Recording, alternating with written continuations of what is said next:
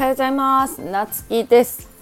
今日は8月8日ということで今日何の日か知ってますか？そう今日はね世界猫の日っ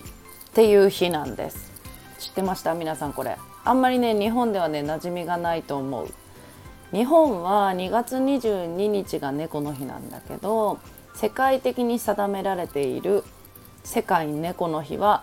なんと8月8日なんですね。でこれは動物愛護団体であるねあの国際動物福祉基金があの定めた世界猫の日は人間と猫の友情を深め合うとともに猫に安全な生活を提供することを誓う日であるという日なんですね。でうちはあの皆さんご存知の通りまあうちはね保護猫活動っていうのをねこれからどんどん広めていきたくてまあもちろんワンちゃんもなんだけどあのね日本の殺処分まあ日本っていうかね世界中のね殺処分される子たちがねゼロになってほしいっていう思いでまあ活動していくっていうことをね公言してるんだけど、うん、であの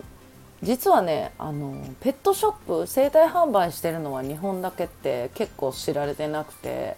まあ海外でも販売してるところもあるけどまあでもペットショップにあの小さいね狭いケースに入って売られてるみたいなのは日本だけなんよね。で海外のペットショップっていうのはあの餌とかあのおもちゃとかああいうものが置いてある。じゃあ海外はどうやって買うの？って言ったらシェルターからの引き取りとか、まあ、友人とかからのねあの子供が生まれたよっていう子たちをもらったりとか、まあ、あとはブリブリーダーさんからねあの買うっていう買うとすればブリーダーさんからなんだけどそれもあの結構厳しいんで海外行って動物愛護の法律とかも。なんであの悪質じゃないブリーダーかどうかっていうのをすごい調べてあのちゃんとしたブリーダーさんから買うっていう形でねあの結構ちゃんとされてるんよね。で日本はねやっぱりその法律もやっぱりちゃんとしてないしあのシェルターのね引き取りとか殺処分の基準とかもやっぱりその自治体によってね全然違うし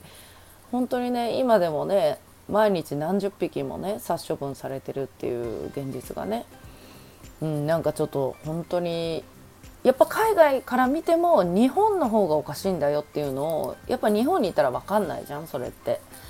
うん、でもやっぱりこれを知ることによってペットショップで買う人が本当に減ってくれたらいなくなってくれれば、ね、その生体販売っていうことについても本当に見直されるだろうし、うん、あのねかわいそうなね思いをする子たちが一人でもね減ってくれたらいいなって思うんですよね。動物とはいえねやっぱりあのペットまあね牛や豚とかもそうなんだけど動物なんだけど